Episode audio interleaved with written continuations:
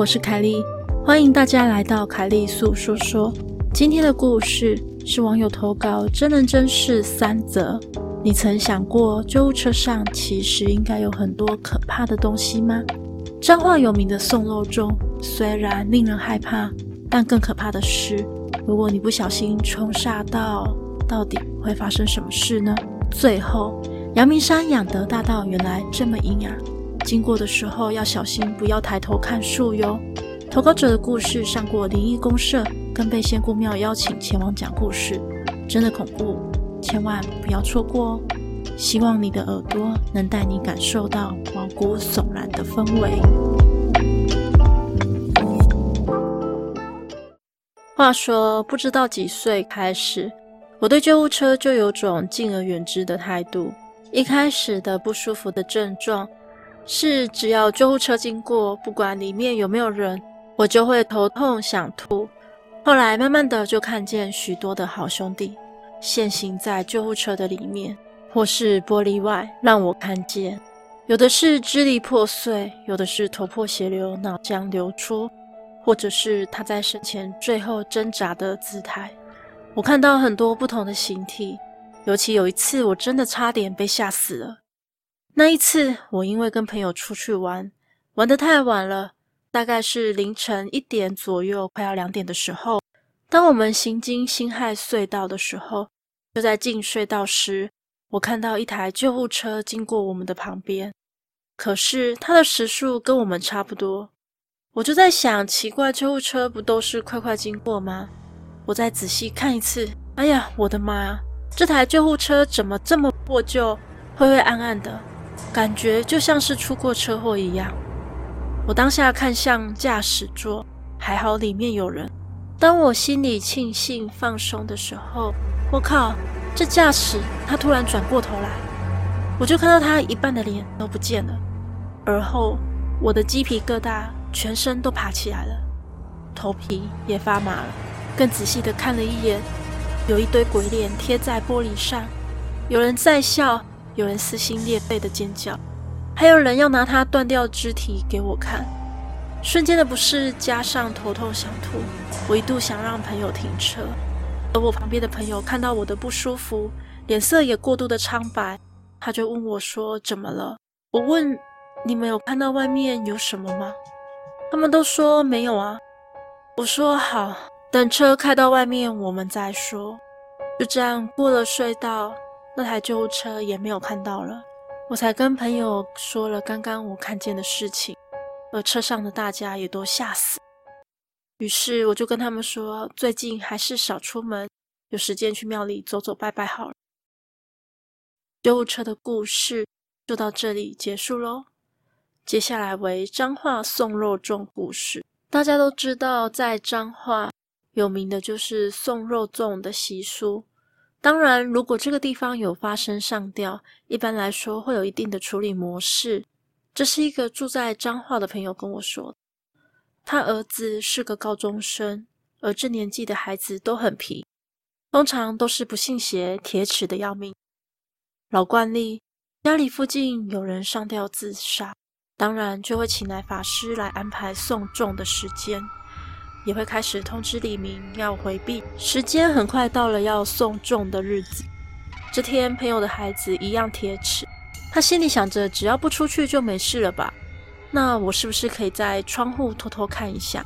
于是，他就好奇地把窗帘、窗户一开，一瞬间，一道冷风吹了进来，让这个男生起了一身的鸡皮疙瘩。不过，这个男生也不当一回事。可是，事情就来了。其实就在他当天开窗户的时候，就已经被吓到了。之后的每一天晚上，他睡觉的时候，他就一直梦到在练习如何绑绳子，如何上吊。连续一个礼拜，每一天都是一样的梦。开始觉得有点害怕了，就赶紧跟妈妈说起这件事情。可是呢，妈妈不当一回事，就只当孩子在开玩笑而已。没想到，就在孩子跟他说完后的两天，半夜突然听到一声巨响，东西倒的声音，妈妈就赶紧起床看到底是什么事情。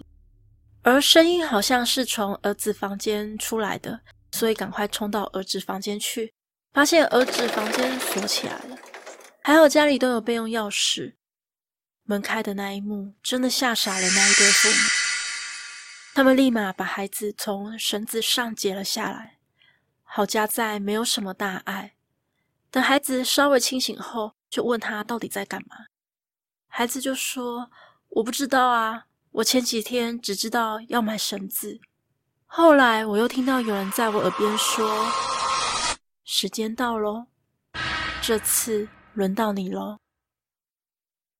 儿子说完，突然妈妈就哭了起来，很自责地说：“他不相信前几天儿子跟他说的事情，没想到事情居然这么严重。”之后他们就请老师来处理，老师也就说：“你儿子当天其实就直接被杀到了。”还好你们都在家里，不然你的儿子真的会被带走。第二则故事也结束喽。接下来为投稿者在灵异公社也刊登过的故事。我对于阳明山的仰德大道印象很深刻。我记得那个时候我才二十几岁，跟朋友们骑摩托车要去夜游，大家骑在路上都嘻嘻哈哈的，还蛮高兴的。就在我们上山的时候，我总觉得树上有人在看我们。不管骑到哪一个路段，那种被看的感觉一直都在。除了我的体质是敏感体质以外，我还有一个朋友也跟我一样。我朋友就骑到我旁边跟我讲说：“哎，你有没有看到一个东西啊？”我说：“有，可是太暗，我不确定。”其实我们两个同时看到。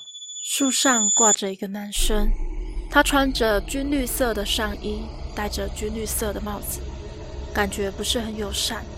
其实我很怕他跳下来，而我的朋友比我还要紧张，还要害怕。当我们到了夜游目的地之后，我们准备下车，突然我朋友大叫的说：“赶快上车！”我问他说：“为什么？”他就说：“你看后面啦！”我发现到刚刚在树上的那个。